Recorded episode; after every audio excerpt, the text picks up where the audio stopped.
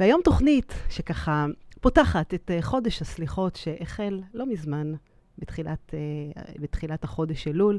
אז חודש אלול כבר כאן, חודש הסליחות, כך הוא נקרא. וכך הוא גם נראה, חודש שבו המוני יהודים קוראים את הסליחות מדי לילה בחצות או לפני בוקר, ובעיקר, בעיקר מבטיחים לעצמם ולאלוהים להשתפר, להשתנות, להיות אנשים טובים יותר. כי אומרים שהמלך בשדה נותן לנו הזדמנות עכשיו להשתנות. השנה חדשה בפתח, וזו הזדמנות לחזור לנקודת האיזון שלנו, כן, כזו, בלי התחשבנויות, בלי כעסים, בלי שמירת טינה. לשחרר, לקבל, להשלים, והצעד הראשון הוא לסלוח לעצמנו. אז כן, זו הזדמנות, הזדמנות לפקוח עיניים, להבין שהתשובות האמיתיות נמצאות אצלנו. אז תוכנית שמוקדשת ככה על כל מיני הרהורים ותובנות ושירי סליחה. איך לא? אז בואו נתחיל. אז בוקר טוב לכל מי שמצטרף אליי פה. בוקר טוב לרויטל ולהדס ולשרון ולגיא ולאמיר ולרינה ולניב וכל מי שפה אתם מוזמנים גם לשאול אותי ככה תוך כדי השידור, הרהורים, שאלות, כל מיני מחשבות שעולים אה, לכם, ואני כמובן אה, אענה פה בשידור חי. אז לא מלמדים אותנו באף מקום למעשה איך לבקש סליחה ולסלוח. וכשאנחנו מגיעים פה לעולם הזה, פה בכדור הארץ, יש אין ספור מיומנויות שצריך ללמוד, כמו לשבת, ללכת, לרוץ, לדבר, לקרוא, לכתוב, איך להתנהל במערכת יחסים, איך לדאוג לבריאות שלנו, איך לטפל בילדים שלנו, איך להתנהל עם כסף, איך למכור יותר טוב. ובאמת הרשימה הזאת היא כל כך אינסופית, אבל מכל, כל המיומנויות האלה, יש אחת שהיא חשובה מכולם, ודווקא אותה לא לומדים, לא לומדים באף מקום. זה משהו שאני גיליתי לפני 14 שנה, ולוקח לנו שנים בכלל להבין שהיא קיימת אצלנו, ולא בחוץ, ולא צריך לקנות אותה, לא באי-ביי ולא בסופר ולא במכולת ולא באף מקום. והיא הנקודה העיוורת הזאת שלנו שמשפיעה על כל תחומי החיים שלנו. שם אני מאמינה שגם מוחבא סוד האושר שלנו. כן, קוראים לזה סליחה. אז ימים של חשבון נפש אנחנו, והמסורת היהודית נתנה לנו ככה מתנה ויוצרת לנו הזדמנות. החודש הזה, ובכלל ככה לפני יום כיפור והימים הנוראים, לגבור על הבושה ולבקש סליחה. אז החודש הזה זה באמת הימים שבין ראש השנה ליום כיפור, והם באמת הימים המשמעותיים של חשבון נפש. ואומרים שהתפילה והתשובה באמת מתקבלות בהם הרבה הרבה יותר. ואנחנו מקבלים את ההזדמנות ככה לכפר על חטאים שהחטאנו, שפספסנו, ויש תחושה כזאת באוויר שכולם מבקשים עכשיו סליחה מכולם. אז נכון, אולי ככה קל יותר להצטרף לעדר ולבקש סליחה, אבל הנה, בא היום שמציב בפנינו את אחד האתגרים הכי קשים, הכי גדולים, לבקש סליחה ולסלוח. אז איך עושים את זה? איך עושים, איך באמת uh, מתגברים על האתגר הזה, כי היכולת הזאת זה באמת מובן מאליו, אנחנו רוצים לעשות את זה, אבל זה לא פשוט.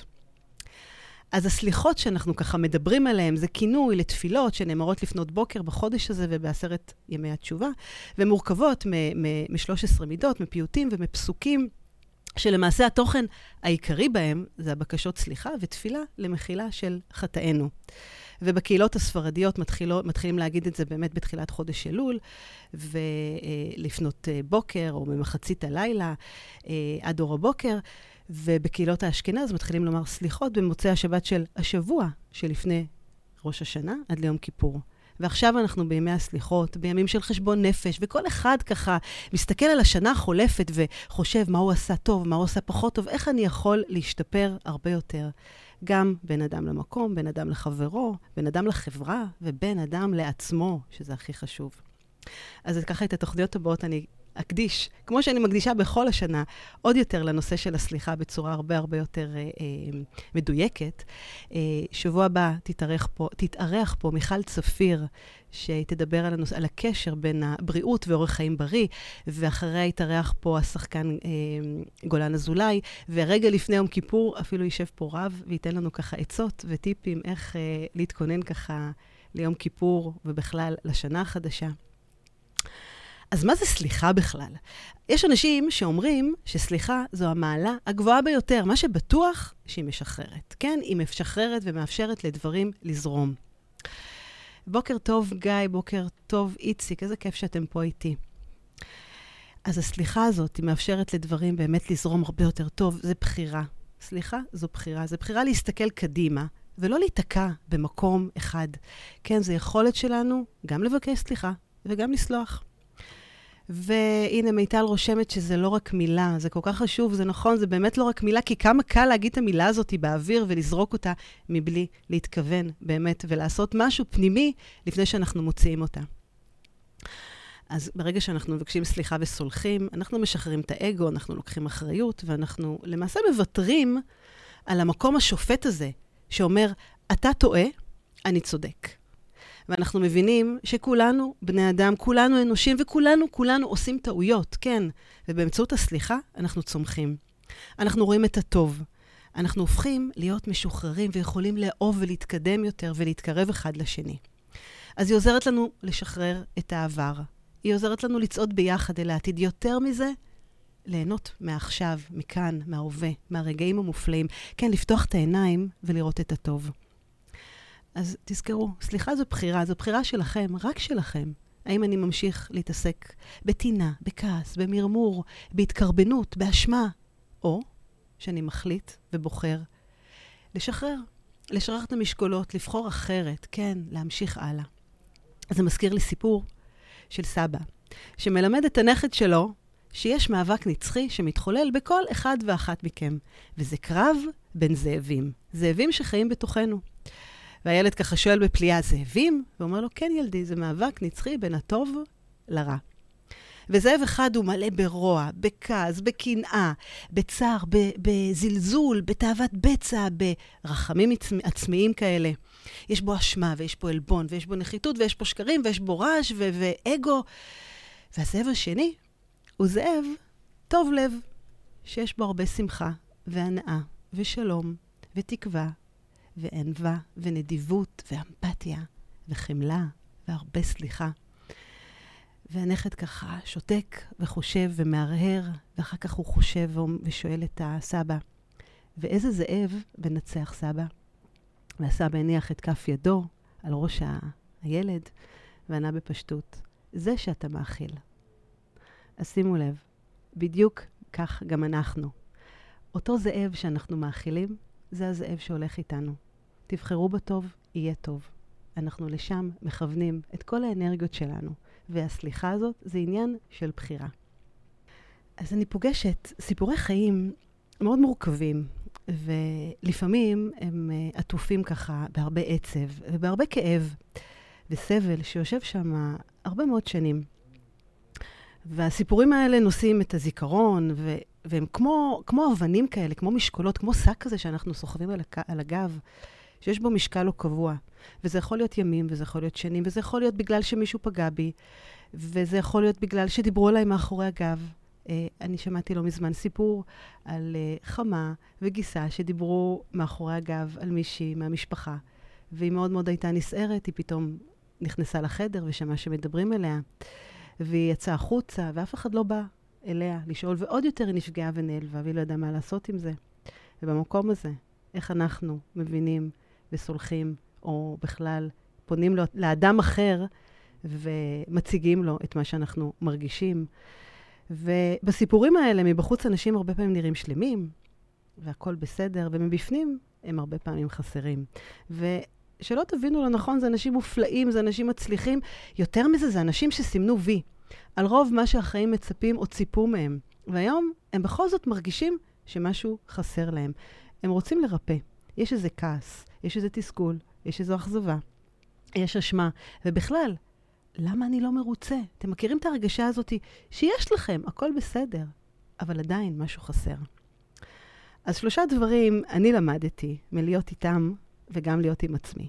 וזה סוג של חשבון נפש.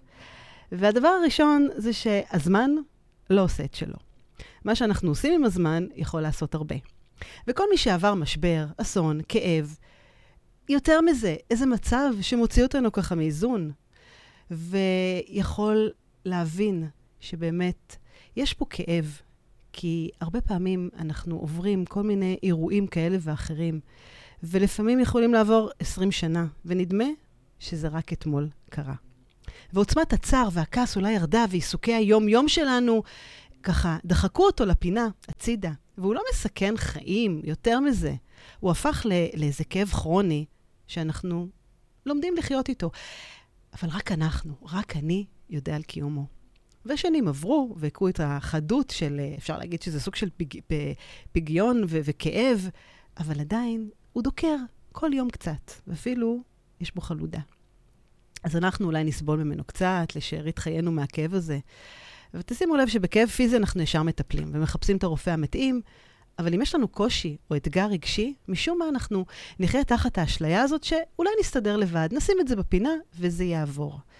והזמן יעשה את שלו. אז זהו, שיש יש משהו שאתם יכולים לעשות, וכן, לשפשף את הסליחה הזאת, לסלוח לעצמכם ולסלוח לאחרים. ולא צריך ללמוד לחיות עם זה. אפשר ללמוד לחיות עם זה, אבל לא צריך. ולפעמים אנחנו גם לא בטוחים שהוא בכלל קיים, אבל, אבל כן, הוא משאיר חותם והוא משפיע על מעגלים אחרים, ועל כל מיני עיסוקים אחרים בחיים שבכלל לא שמנו לב שיש בו חיבור והקשר לזה. וכן, הוא זה שמעכב הרבה פעמים זוגיות וקריירה והגשמה וחלומות. וכמה פעמים אמרתם לעצמ... לעצמכם, אין לי זמן לטפל בעצמי, אין לי זמן לתכנן למישהו ש... אה, אה, אין לי זמן ללכת למישהו שיתכנן לי את הקריירה, שיעזור לי בזוגיות, ואנחנו ממשיכים לחיות עם הכאב הזה. אז נכון, אפשר להגיד שזה סוג של מותרות, אבל כמו שאנחנו מטפלים בכאב קבוע שיש לנו בגב התחתון, זה מותרות, אז יש מה לעשות. אנשים חכמים ונפלאים חיים עם זה. וחבל שבאמת אנחנו נחיה עם כאלה משקולות, ויש לנו פה הזדמנות, חודש נפלא, שמאפשר לנו פה הרבה התבוננות, הרבה, הרבה חשבון נפש, מה עשינו, איך עשינו, מי אנחנו רוצים להיות, לאן אנחנו רוצים להגיע, מה עיכב אותנו, ולנקות, פשוט לנקות. ולשאול את עצמנו, איזה חיים אנחנו רוצים לחיות? איזה איכות חיים אני מבקש לעצמי? האם אני רוצה לחיות את החיים שלי אה, בתחתית הפירמידה של מאסלו? האם אני רוצה לחיות טוב? האם אני רוצה לחיות טוב יותר? ומה זה בכלל לחיות טוב יותר? כי לחיות טוב או טוב יותר זה להיות חופשי, חופשייה. מכל מה שמעכב אותנו, כן? מכל מה שמסב לי סבל. נכון, זה נשמע נורא אופטימי, ואין, זה לא, לא קורה כל הזמן, אבל כן, לדעת לשחרר, לעשות כל יום מקלחת של סליחה. כל יום בערב לשחרר ולנקות ולהתנקות מכל מיני רעלים וכעסים. ולהיות חופשי מכל מה שחשבתי שאני חייב לחשוב, מכל מיני ציפיות של אנשים אחרים, מכל מה שחשבתי שהוא אפשרי או לא אפשרי עבורי, מכל מיני uh, דעות קדומות שלי, מתפיסות עולם, ומכל הזיכרונות שהביאו אותי עד הרגע הזה. כן, והם לא מאפשרים לי להתקדם. הם uh, לא מאפשרים לי להיות חופשייה מכל מה שחיצוני ועדיין מנהל אותי. אז יש חוויות של עבר שעומדות והן לא מטופלות. ואתם יודעים, זה, זה, אפשר ככה לקחת מטאפורה ולחשוב שזה כמו כתם על שטיח. עכשיו, אם יש לכם כתם על שטיח, אנחנו, אם ננקה אותו מיד אחרי שהוא הוא, הוא נוצר, יהיה יחסית קל. והכתם יוסר במטלית עם מים. אבל אם כעבור שנים לא ננקה את אותו כתם, יהיה צורך בהתערבות של חומרים מיוחדים ובקרצוף כזה אגרסיבי, או יותר מזה, אולי אפילו נזמין איש מקצוע כדי שיבוא וינקה את מה שכבר גדול עלינו לעשות לבד. אז גם אם נשים רהיט על הכתם הזה ונכסה אותו, ואנחנו שנים לא נראה אותו, ואנחנו נרסס מעליו בושם כל יום כדי שלא יעלה ריח ככה לא טוב, ובטח שאחרים גם לא יראו או ירגישו, אבל אנחנו, אנחנו יודעים שהוא עדיין שם. אז נכון, זה, זה, הוא נמצא בשטיח, אבל הוא לא נחלש, הוא לא דוהה, ובעיקר, הוא לא מתנקה בעצמו, הוא רק שוקע עמוק, עמוק, עמוק, עמוק יותר בתוך השטיח, בשקט, בשקט. והשטיח הזה זה הבריאות הרגשית שלנו. היא משפיעה על כל התוצאות של חיינו. אז לא ניתן להחליף, ניתן רק לחשוף, לאוורר, לנקות. אי אפשר להחליף פה את השטיח. מה שמעכב אותנו להיות איפה שאנחנו רוצים להיות. דבר שני שלמדתי, שלעולם לא מאוחר מדי להיות כל מה שאתם רוצים ויכולתם להיות. כן. בכל השנים שאני מלווה אנשים בתהליכים, זה תמיד מרגש אותי כל פעם מחדש לגלות, לגלות את התקפות של uh, משפט של uh, ג'ורג' אליוט, שאמר, זה אף פעם לא מאוחר להיות כל מה שיכולת להיות. וכן, כל עוד אנחנו חיים, זה אפשרי. אל תוותרו על החלומות שלכם. כל מה שקרה לנו עד היום, הכין אותנו למה שאנחנו רוצים ויכולים להיות. וזה לא חשוב מה עשינו, ואיפה טעינו, לאן התגלגלנו, עם כל מה שקרה לנו בסביבה שלנו. זה לעולם לא מאוחר להיות איפה שאני יכול להיות. תזכרו את המשפט הזה. וכן, יש דרך גם להגיע לכל דבר, וצריך לתכנן ולהכין באמת תוכנית פעולה וכולי, אבל תנקו את המעכבים. והנה, אנחנו בחודש כזה שאפשר בהחלט לעשות את החשבון נפש ולנקות ולהתנקות. דבר שלישי שאני למדתי, שאי אפשר לשכוח או להחליף חוויות. אפשר לחשוף, אפשר לאוורר, אפשר לנקות, אפשר לשחרר, אפשר לסלוח, אבל אי אפשר לשכוח. והפתרון זה לסגל שפה, שפה חדשה. אני קוראת לה שפת הסליחה. כן, סליחה זו שפה. זו שפה שהיא מתומצתת במשפט נצור לשונך מרע ושפתיך מדבר מרמה, סוף מרע ועשה טוב, בקש שלום ורודפהו. כי מה? אנחנו צריכים לשים לב יותר למילים שאנחנו אומרים, לסיפורים שאנחנו שומעים, לפרשנות, לשיפוטיות שאנחנו נותנים. שאם אנחנו טעינו, נשים את האגו בצד, שנודה. אם פגענו, ניקח את האחריות, נגלה חמלה, נגלה סליחה לעצמנו, לקרובים לנו, ובמיוחד, במיוחד לאנשים ששונים בדעותיהם משלנו. כן, נעצור, נתבונן, נקשיב, נעשה טוב. כל יום קצת יותר. אז זו שפה. זו שפה של סליחה לי, לעצמי, לאנשים, לאחרים, בכל השנה. אז כשאנחנו סולחים, למעשה אנחנו מרפים. כן, זה סוג של להרפות. ולהרפות זו אלטרנטיבה. כן, אלטרנ... אלטרנטיבה לשליטה. זה אומר שאנחנו למעשה משאירים מצבים ואנשים כמו שהם, כן, כזה. אנחנו משחררים את השליטה, את הצורך שלנו לשלוט, כי למעשה אין לנו באמת אפשרות לשלוט בשום דבר. ושום דבר לא בשליטה שלנו. עכשיו, זה לא אומר שאנחנו צריכים להפוך לאנשים פסיביים או אנשים אפאתיים, להפך. זה אומר שאנחנו מפסיקים להתווכח עם המציאות. אנחנו סולחים בשבילנו, כדי שאנחנו נוכל להמשיך הלאה.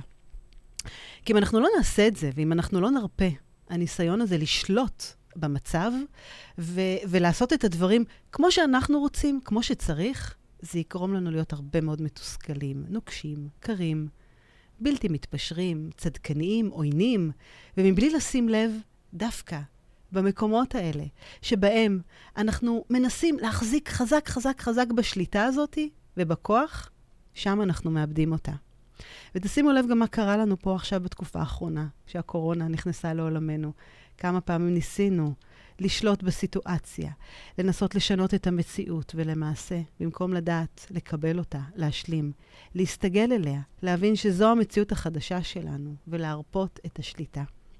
אז כן, רק כשאנחנו נרפה ואנחנו נהיה מסוגלים להרפות מהתוצאה, אנחנו נבין שגם עם הדברים שאנחנו רצינו, וגם עם הדברים שאנחנו תכננו, וגם עם הדברים שאנחנו חשבנו שחשוב לנו, ורק בדרך הזאת אנחנו נוכל להתחיל מחדש. כן, לבוא ולפתוח דף חדש ולהבין שאת המציאות הזאת אנחנו לא יכולים לשנות. עכשיו, זה לא פשוט, כי, כי הלב שלנו, הרבה פעמים הוא נושא מטען מאוד מאוד כבד, ואין מקום, ושם זו הסליחה לעצמנו. אז שלומי לניאדו, בוקר טוב לך. אתה שואל פה, איך מלמדים ילדים? מה זו סליחה? איך נדע שהם הבינו מה זה אומר? זו שאלה מצוינת. ושפת הסליחה, אני אומרת שכמה שיותר אנחנו ננגיש אותה לילדים, וכמה שיותר אנחנו נבוא ונדבר ונציג להם, ונראה להם גם את המראה האמיתית שלנו, איך עושים את זה, אז ככל שאנחנו נעשה את זה בגיל מוקדם, זה יהפוך לשפה, שפה שמתחילה בהם. עכשיו, לילדים יש uh, יכולת לסלוח ולשכוח. וככל שהם גדלים, הם uh, נתקלים גם בכל מיני סיטואציות כאלה, שבהם הפגיעות עלולה להיות קשה יותר עבורם, מאשר הם יכולים לעבור הלאה. כי למעשה, אנחנו הרבה פעמים סולחים, משחררים. כמה קל לילדים לסלוח ולשחרר?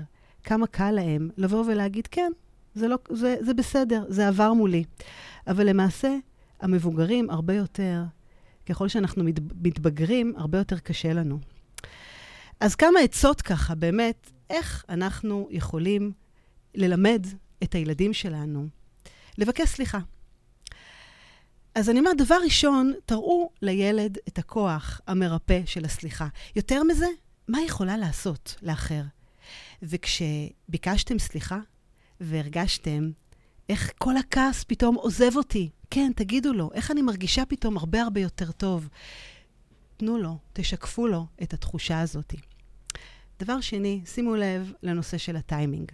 כי לא תמיד ניתן לבקש סליחה באותו הרגע שאנחנו פגענו. לפעמים, כשאנחנו מבקשים סליחה, והצד השני עדיין נסער, ועדיין לא איבד בעין, ועדיין לא נרגע, ועדיין לא הכיל אפילו את הסיטואציה, וכולם נסערים וכולם כועסים, אז קשה לבקש סליחה. הסליחה הזאת לא עוברת. זה כמו שיש כעס, אז יש לנו מסך שחור, ואנחנו לא מצליחים לקלוט את, ה, את המסרים ואת המילים. אז עדיף לחכות קצת. אבל uh, לא יותר מדי, כדי שהסליחה הזאת תהיה אמיתית. לא לאבד, ובטח לא לחכות עוד חודש, עוד שבועיים. כן לעשות את זה באותו יום. אבל כן לתת, לתת טיפה לכעס לרדת בעוצמה שלו, כמו בווליום. דבר שלישי, איך ללמד את הילדים שלנו מה זו סליחה, או בכלל, איך לבקש סליחה. תפרגנו. תיתנו חיזוק חיובי לילדים לאחר שהם ביקשו סליחה, כי באף גיל לא קל להודות בטעות ולבקש סליחה. תגידו לו, אני מאוד מעריך שביקשת סליחה. והנה אתה רושם, אולי, שלומי, אתה רושם פה, אולי הילדים משחררים כי הם לא הפנימו את מהות הסליחה. האם נכון להיות גם בצד השני ולבקש סליחה מהילדים? בוודאי. זו דוגמה אישית שלנו. חשוב לתת דוגמה אישית. אנחנו, ההורים, אף אחד לא מושלם. אמנם הילדים תמיד מסתכלים עלינו כאנשים באמת אה, מושלמים ומחקים אותנו, אבל בוודאי, ילד יבקש סליחה בצורה אמיתית, כי הוא חווה בעצמו מצב שבו ביקשו ממנו סליחה. שההורים באו ואמרו, תשמע, טעיתי, פגעתי, אמרתי מילה לא במקום, הרמתי עליך את הכל קצת יותר מדי, אני מבקש סליחה. ולהסתכל בעיניים, ולעשות את זה במקום אמיתי, כדי שגם הילד יחווה ויבין, הנה, יש לי פה דוגמה אישית, גם ההורים שלי יודעים לבקש סליחה. עכשיו, מאוד חשוב גם להסביר על מה זה יושב. עכשיו, עוד עצה איך ללמד את הילדים שלנו אה, מה זה סליחה, או בכלל איך לבקש סליחה, אני הרבה פעמים מציעה להכין כל מיני, במיוחד עכשיו, אנחנו בחודש ככה שכולו מלא את הסליחות, וזה כמו מגש של כסף שמונח לנו מול העיניים ורק אומר לנו, הנה, קחו את זה. אפשר uh, uh, אפילו לעשות שיח יומיומי על הנושא של הסליחה, להעלות אותה לסדר היום המשפחתי, בבית במיוחד, או, ב, או החברתי החינוכי, ולהכין אפילו מראש כל מיני סיטואציות או כל מיני סימולציות, מה קורה אם. כן, זה סוג של משחק. אפשר לשחק את זה בבית, אפשר לקחת משחקי סליחה, כדי שברגע האמת ילדים ידעו מה ואיך להגיב. זה למעשה נקרא להכין את עצמנו מראש לסיטואציות כאלה ואחרות.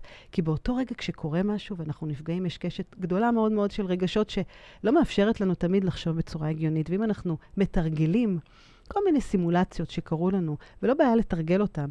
אפילו אני אומרת, יותר מזה, בחיי היום-יום שלנו, גם בחיי הילדים שלנו, וגם אנחנו, גם אנחנו אה, אה, יכולים לקחת כל דבר ובאמת אה, אה, לשייך אותו לחיי היום-יום שלנו, ולקחת אותו ולהשאיר אותו, ולדעת איך אנחנו מבקשים את הסליחה הזאתי. ואתה שואל פה, מה עושים כשבין בני זוג יש אחד שתמיד סולח ואחד שתמיד לא? ושאלה מצוינת, שלומי. וכאן אני מחברת את זה לסליחה העצמית. לנו אין אפשרות להשפיע על אנשים אחרים. יש לנו אפשרות להשפיע על עצמנו, על מי שאנחנו.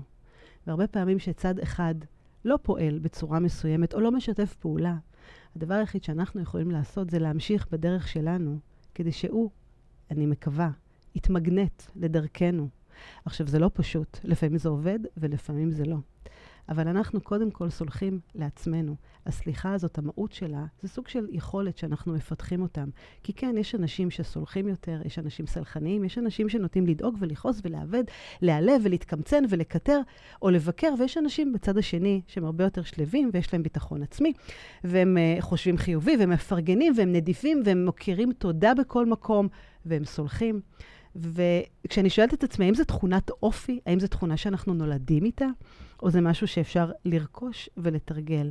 אז לגמרי, זו לא תכונה מולדת, אנחנו יכולים לרכוש אותה ולתרגל ביום-יום בסיטואציות כאלה ואחרות. ואני אומרת במיוחד בין בני זוג וילדים במקום של משפחה, ששם הסליחה היא הכי הכי רגישה.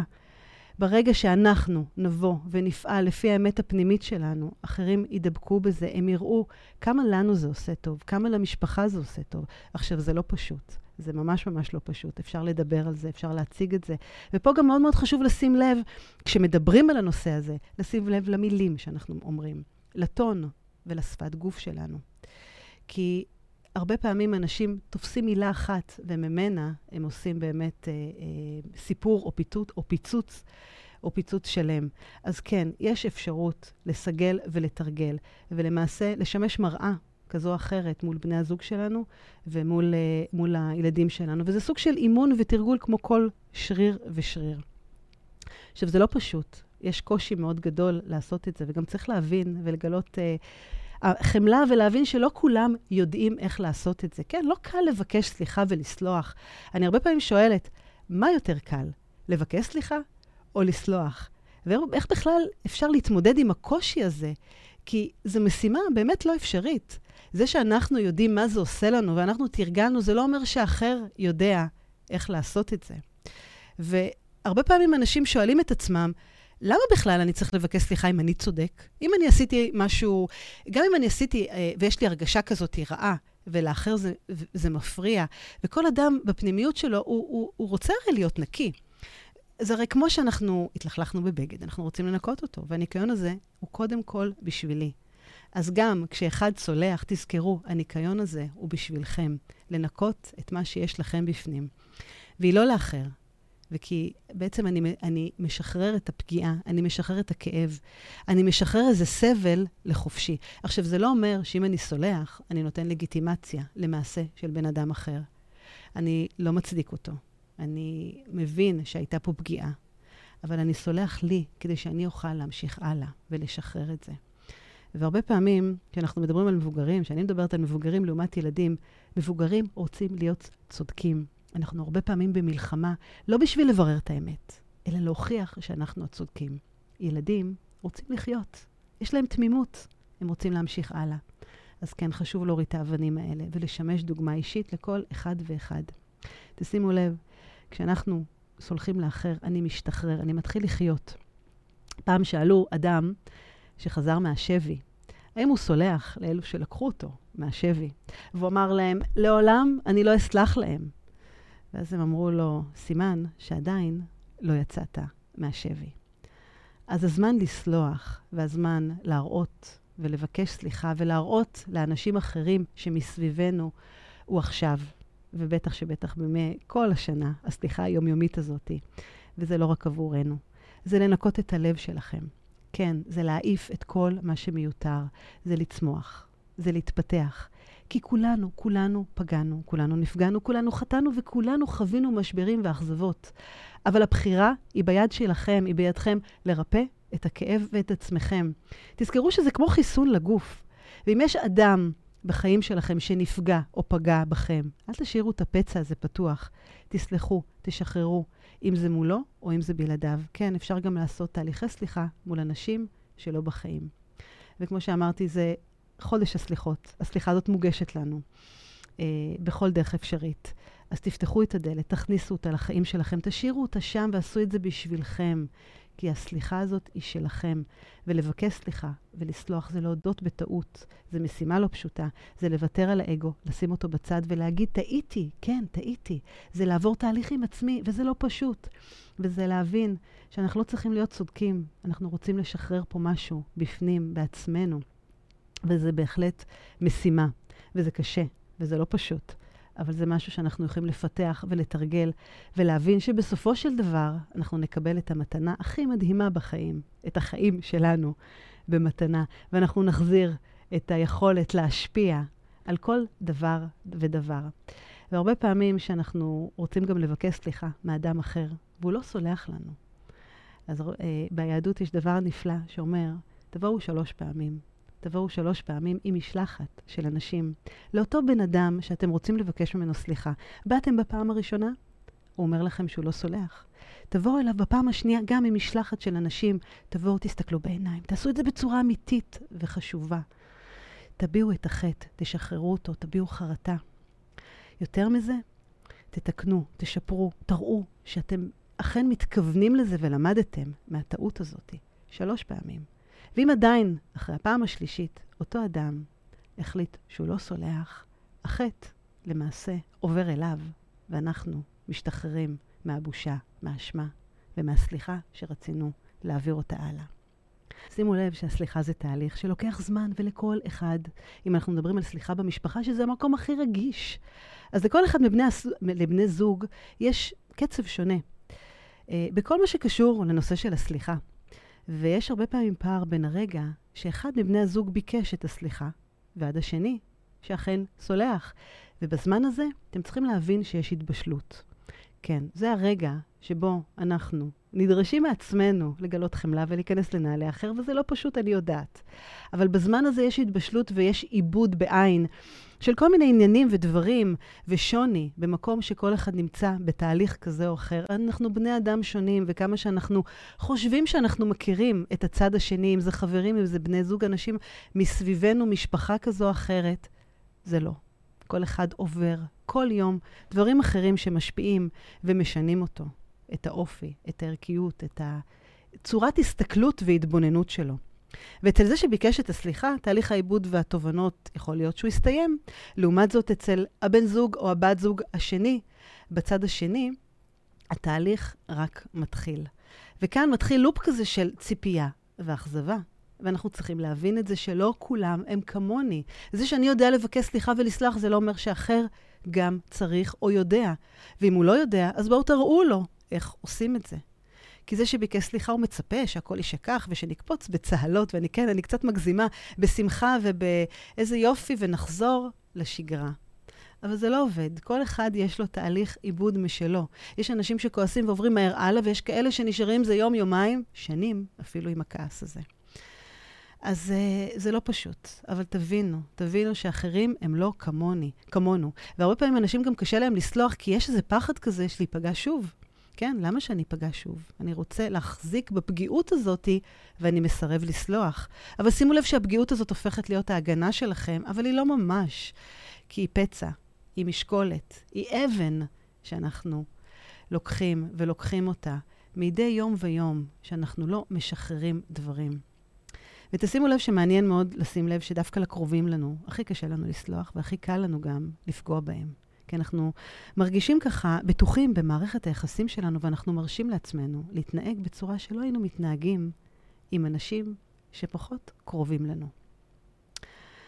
אז לא פשוט, גם לא לבקש סליחה וגם לא לסלוח. אני לא יודעת אם יש אחד יותר ואחד פחות, לכל אחד יש את הסליחה שלו, ואת הנקודות, ואת הרגישויות שלו מול אנשים ומול סיטואציות שונות. יותר מזה, בנקודות שונות בחיים, אנחנו מתנהלים ומתנהגים אחרת. והלוואי, הלוואי, שאנחנו נדע כולנו קצת יותר גם לסלוח וגם לבקש סליחה. והנה מיטל נבון רושמת תמיד לקראת יום כיפור, יש צורך חזק יותר לבקש סליחה ולעשות חשבון נפש. נכון, זו הזדמנות נפלאה שזה מוגש לנו. ותסלחו שזה לעצמנו. אנחנו צריכים ללמוד לסמוח לעצמנו לפני שנוכל לסלוח לאנשים אחרים. וכן, לדעת, להבין שאנחנו בני אדם וכולנו עושים טעויות. על דברים שעשינו, לא, לא, לא, לא הספקנו, אכזבנו את עצמנו, והרבה מאוד ביקורת עצמית שיש בנו. וגם אם מישהו אחר פגע בי, למה אני צריך לסלוח לעצמי? כן, לקח הרבה זמן להבין את הסוגיה הזאת, אבל אם אני יכולה לסלוח למי שפגע בי, הרי הוא ידע שאני אפגע, ובכל זאת הוא בחר לעשות מה שהוא עשה. אבל אם אני מבינה שאם אני אסלח לו, זה לא אומר שאני מקבלת או מצדיקה חלילה את מה שהוא עשה. יותר מזה, אני גם לא אשכח ואם אני מבינה שאני סולחת למישהו אחר, זה ישחרר אותי וימנע מההתנהגות שלו להרוס לי את החיים וגם את הלב, אז אני מחליטה לסלוח. כי המטען הזה, זה מטען שאנחנו סוחבים, לא אף אחד אחר. ואנחנו למעשה, אם אנחנו לא סולחים, אנחנו נותנים למישהו אחר לנהל לנו את החיים. ונותנים לו את הכוח להמשיך ולפגוע בי. כן, מישהו אחר אחראי על החיים שלכם. יותר מזה, אין מקום בחיים להוסיף דברים. זה כמו בקבוק מים מלא שאין אפשרות להוסיף בו, הכל כבר נוזל. ואין בו אנרגיה ואין מוטיבציה. אז uh, איך עושים את זה? אתם יודעים, אף אחד לא מלמד אותנו איך לסלוח, וכדי לסלוח צריך לשחרר כעס, כמו שאמרנו, וטינה וכאב וכולי. וזה לא פשוט, זה באמת באמת לא פשוט. ואיציק, תודה רבה, תוכנית טובה. איזה כיף לשמוע, איזה כיף שאתה פה. אז uh, אנשים, הסליחה הזאת לא באה מעצמה. זה לא שאני פותחת את הדלת והיא נכנסת ברוח סערה. אנחנו צריכים לקרוא לה ו- ולהבין שהיא אצלנו ולפתוח את הדלת ולקחת אותה ולחיות איתה ביום-יום שלנו. ואני חושבת שדבר ראשון זה באמת לקחת אחריות על המחשבות שלנו ולהבין שהן שלנו, לא של אף אחד אחר. לא של האחים, אחיות, משפחה, בני זוג, בת זוג, ילדים, הורים, בוס בעבודה. רק לנו האחריות על המחשבות והרגשות שלנו, והבחירה שלנו אם להמשיך באותה מחשבה ולהמשיך לכעוס, או לשים את זה במקום אחר ולבחור, לסלוח ולהתקדם. וכן, ולשאול שאלות על מה אני כועס, לא לחסוך במילים, לכתוב את זה. לכתוב את זה יותר מזה בשלוש זוויות, נקודות uh, מבט. אחד, איך אני רואה את זה? סליחה. איך הבן אדם השני רואה את זה? ואיך במבט על, שאני מסתכל מלמעלה, כבן אדם חיצוני, ניטרלי, איך אנחנו רואים את זה. יותר מזה, תשתפו, תשתפו בן אדם. אני, אני, אני, אני הרבה פעמים מציעה לכתוב את הדברים. גם אם אתם uh, רוצים לבקש סליחה, רוצים לסלוח לבן אדם אחר, יש מכתבי סליחה מדהימים שאפשר לכתוב אותם. אתם לא חייבים לתת לבן אדם השני, אבל תכתבו, תוציאו, תנקו את הרעלים. יותר מזה, תקריאו אותו. תקריאו אותו בקול רם. ואם יש לכם אפשרות לשתף בן אדם אחר, אז אפילו תשתפו אותו, כי זה עוזר. ותערכו טקס כזה של שחרור. כן, זה כמו לשרוף את הנייר, לצאת ל- לים, להליכה, לריצה, משהו שיעזור לכם לשחרר פיזית את הכעס הזה. יותר מזה, תחגגו, תהנו. התפנה לכם מקום, אנרגיה, מוטיבציה. אתם מרגישים הרבה הרבה יותר טוב. אתם עכשיו יכולים להתחיל שנה טובה, חדשה, עם הרבה חלומות, ויש לכם פתאום דברים שיכולים להיכנס. פיניתם מקום בשבילנו, תאכלו לעצמכם. יותר מזה, תאכלו לאחר. את האהבה ודברים טובים. כן, תברכו את האדם שפגע בכם. הדברים האלה מדבקים. תזכרו, האנרגיה הזאת ממגנטת. כעס מושך לחיינו אנשים כועסים. לעומת זאת, אם אנחנו מפיצים טוב ואהבה וחמלה ושלווה, אנחנו נקבל מהם בחזרה. והחוסר יכולת שלנו לסלוח או לבקש סליחה פוגעת בנו, היא מחלישה אותנו, היא עוצרת אותנו, וזה קודם כל מתחיל בנו.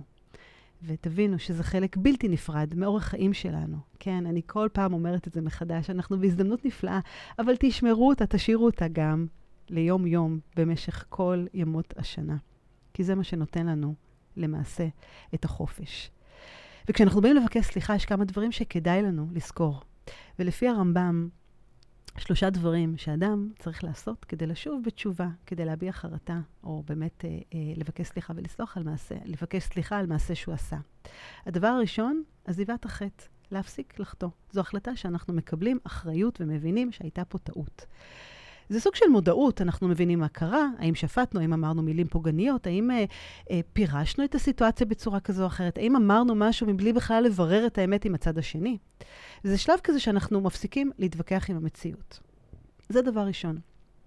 השלב השני, לפי הרמב"ם, זה סוג של, זה, זה שלב של חרטה. זה הוכחה להחלטה.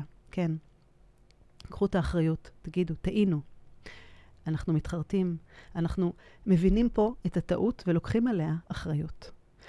השלב השלישי זה תיקון וקבלה לעתיד. כי סליחה צריכה להיות מגובה במעשים. זה לא מספיק להגיד את הסליחה. יש בה חשיבות. הרבה פעמים אנשים מבקשים סליחה, אבל הם לא מתנהגים באמת באופן שמתאים לכך. והתוצאה יכולה להיות מאוד מאוד הרסנית, כי זה חוזר על עצמו. אז עוד יותר, תבינו על מה זה יושב, תתקנו, כדי שאתם תלמדו מהטעות. תשימו לב שטעות היא לא טעות, אלא אם כן למדנו ממנה לקח, אז תלמדו את הלקח ותשפרו את זה במעשים. תבינו, תגידו, ת, תיקחו באמת את, ה, את המעשה כדי שהוא לא, לא יחזור. יש עניין של טיימינג, כמו שהזכרנו, כי גם אם נבקש סליחה, לא בטוח שיסלחו לנו. לפעמים אנחנו מבקשים והצד השני לא איבד את זה. אז תשימו לב באמת לזמן שהכעס קצת פוחת בעוצמות שלו. ובסופו של דבר, אני חושבת שנקודה מאוד מאוד חשובה, אל תקלקלו סליחה עם תירוץ. אל תגידו אבל, אל תגידו, אני מבקש סליחה, אבל ככה וככה וככה. כי אז למעשה אנחנו לא, לא באמת מבינים את המשמעות, והצד השני כבר שכח את זה. אחת השאלות שקיבלתי ככה לפני התוכנית, האם חייבים שניים כדי לסלוח? אז האם חייבים שניים כדי לסלוח כמו בטנגו? אני מאמינה שלא חייבים שניים בשביל לסלוח, וגם לא חייבים את הצד השני כדי לסלוח למישהו אחר. וזו הסיבה שבהחלט אפשר לעשות תהליכי סליחה מול אדם שלא בחיים, כי הסליחה היא לעצמנו ובשבילנו, כמו שאמרתי פה לאורך כל התוכנית. ושימו לב שגם בתוך האותיות סליחה מסתתרת המילה לי. אז לסלוח לעצמי, כן, לשחרר את הכאב, מבלי לתת לגיטימציה או להצדיק את המעשים של האדם האחר. ולא חייבים גם להמשיך להיות איתו בקשר. אפשר לעבור תהליכי סליחה ולסלוח, מבלי שהצד השני בכלל יהיה מעורב בזה. כי אנחנו משחררים את הכאב. ואנשים שפוגעים באחרים, הם לא עושים את זה דווקא. זה לא שהם קמו בבוקר ואמרו, היום אני הולך לעשות משהו רע או לפגוע. אני מאמינה שאנשים לא רעים מטבעם, ונסיבות החיים ומעכבים נוספים, הם בעצם הובילו אותם להגיד מילה לא במקום, להתנהג בצורה כזו או אחרת, כל מיני אירועים שהם חוו, אה, אורח חיים שהם חיו בו. וזו הדרך שלהם בעצם להתמודד עם אותה סיטואציה. אני מתמודד איתה כך, והוא מתמודד איתה אחר. הם לא מכירים דרך אחרת. והרבה פעמים הם אומרים מילה פוגענית, לא בשביל לפגוע בי דווקא, אלא כי זה הדרך שלהם להביע. להביע את, ה, את מה ש... את המצוקה שלהם, את ההתגוננות, את ההגנה, את הפגיעות שיש להם בחיים שלהם. ואנחנו נותנים לזה הרבה פעמים פרשנות, ואנו אומרים, מה, איך הוא עשה לי את זה? למה הוא אמר דבר כזה? מה, הוא לא מבין? לא, הוא לא מבין, הוא לא יודע שזה אחר, שזה שונה. ואנחנו שופטים, ואנחנו פשוט צריכים לקחת משקפיים אחרות ולהסתכל על הסיטואציה בצורה אחרת. כן, לגלות חמלה, להיכנס לנעלי האחר, וזה לא פשוט, וזה תרגול וזה אימון. וברגע שאנחנו עושים את זה, החיים של כולנו יהיו הרבה הרבה יותר פשוטים. והנה, שלומי, אתה רושם פה, שלומי לניאדו, אתה רושם, הכי חשוב לא לסגור לעולם את דלת הסליחה. לגמרי. הדלת הזאת נפתחת כרגע עבורנו, בשבילנו, בשביל החברה, בשביל הסובבים. תשאירו אותה פתוחה. קחו את הסליחה ככלי עבודה, כשפה, כתקשורת, לחיי היום-יום שלכם. תביעו את המילים, תשמרו על האיפוק, קחו את הסבלנות, אל תשפטו. תנו פרשנות אחרת כל פעם לסיטואציה מכמה נקודות מבט. תגלו חמלה. כנסו לנעלי האחר, כדי שבסופו של דבר כולנו נתמגנט אחד בשני. הדברים האלה הם אלה שעושים את החיים שלנו הרבה הרבה יותר טובים. וכן, יש הרבה אנשים שסוחבים כאב של פגיעה ושל כעס, שנים גבות, רבות. וזה רעל, זה רעל לגוף שלנו. יש בעיות בריאותיות שקשורות ו- ויכולות חלילה להיות פה. בשבוע הבא אני אדבר פה על הנושא של הקשר בין סליחה לבריאות, לבריאות נפש ובריאות של תזונה. תתארח פה מיכל צפיר, שגם כן ככה ת- ת- ת- תדייק אותנו בנושא הזה. ושוב, זה לא פשוט. אני יודעת שזה לא פשוט. זו דרך אמיצה. אבל היא כל כך משמעותית וכל כך עוזרת ובונה לנו. בונה לנו התבוננות וסבלנות, והרי מי מאיתנו לא רוצה לחיות טוב יותר בעולם הזה, ולהתמודד נכון עם אתגרים, ולדעת לקום וליפול. וזה לא אומר שלא נחווה כאב, זה אומר שאנחנו פשוט נדע איך להתנהל ואיך להתמודד איתו. כי להתמודד זה סוג של מלחמה. ומלחמה, אף אחד לא, לא מרוויח. ובהתנהלות שלנו זה כבר דרך חיים, שבה דלת הסליחה נשארת פתוחה במשך כל השנה. אז ככה לסיום, עשר סיבות למה כדאי לבקש סליחה בכל השנה. אז אני, סיבה ראשונה זה הבריאות שלנו, בריאות נפשית ובריאות פיזית. ואני לא אומרת את זה לפי הסדר, אני פשוט ככה נותנת כמה נקודות. אז uh, בריאות, היחסים שלנו עם עצמנו, היחסים שלנו עם הסביבה, עם חברים, עם משפחה, בעבודה. הסליחה, דבר שלישי, הסליחה מוחקת עבר, משנה עתיד, היא מתרכזת פה בעכשיו. היא מאפשרת לנו לפתוח את העיניים ולראות את הדברים הנפלאים שקורים כל יום. וזה יוצר משהו מדהים וטוב, כי זה הופך אותנו גם לאנשים הרבה יותר טובים. יש בה נגישות, היא פנויה, היא, היא, היא אצלנו, לא צריך לקנות אותה באף מקום. אני תמיד אומרת שלא צריך להזמין סליחה באי-ביי, לא צריך בסופר במכולת, היא שלנו, תפתחו את הדלת ותשאירו אותה פה פתוחה. זו בחירה. זו בחירה שלכם בכל רגע נתון, אם אתם בוחרים לסלוח ולבקש סליחה, ולשחרר את הכאב, או להישאר במרמור ובתסכול ובהתקרבנות הזאת. הסליחה הזאת משחררת משקולות. היא מנקה, יש בה ניקיון. אנחנו עכשיו פה לפני יום כיפור ושנה חדשה, תנקו, יש לכם הזדמנות פה להשליך את כל העבר, את כל המעכבים, את הכאבים שלכם. להשליך אותם לים, למצולות הים, ולהתבונן קדימה אל האופק ולהסתכל איך אני בוחר לחיות את השנה החדשה הרבה יותר טוב.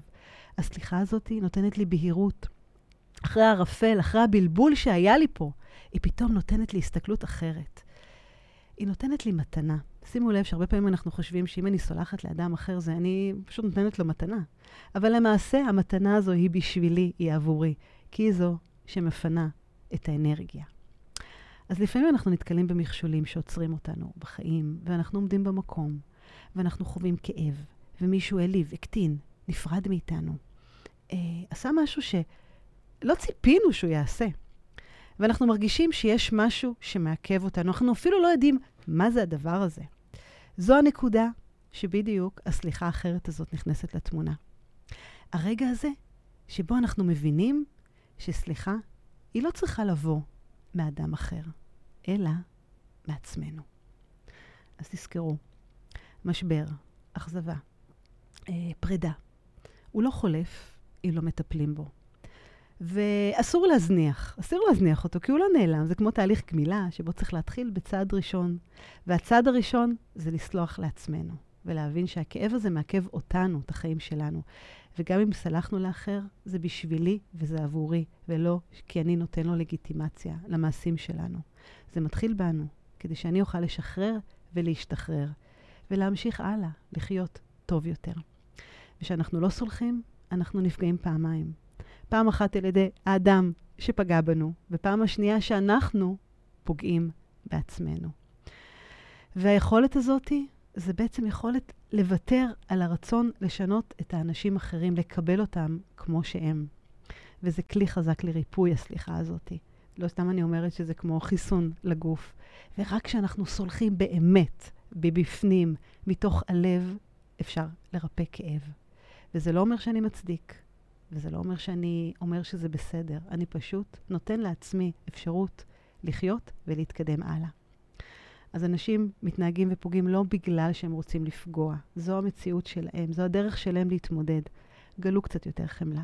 תבינו שזה לא, לא, זה לא קשור אליכם, זה שלהם. וזה גם uh, לא מאפשר להם, זה לא מצדיק את ההתנהגות שלהם, אבל זה מאפשר לי להסתכל על הסיטואציה בצורה כזאת.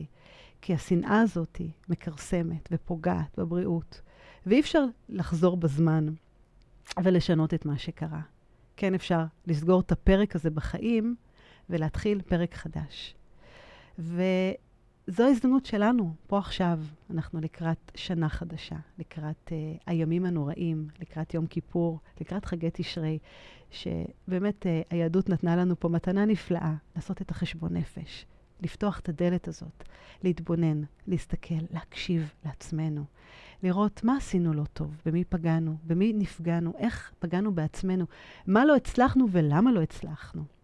ואתם לא צריכים את האדם אחר בשביל לסלוח. זו הזדמנות עכשיו לפתוח את הדף הזה ולעשות אפילו ריסטארט, כזה. אז קחו את אמנת הסליחה היומית, היומיומית הזאת שמוגשת לכם, ותגדילו אותה כל יום קצת יותר.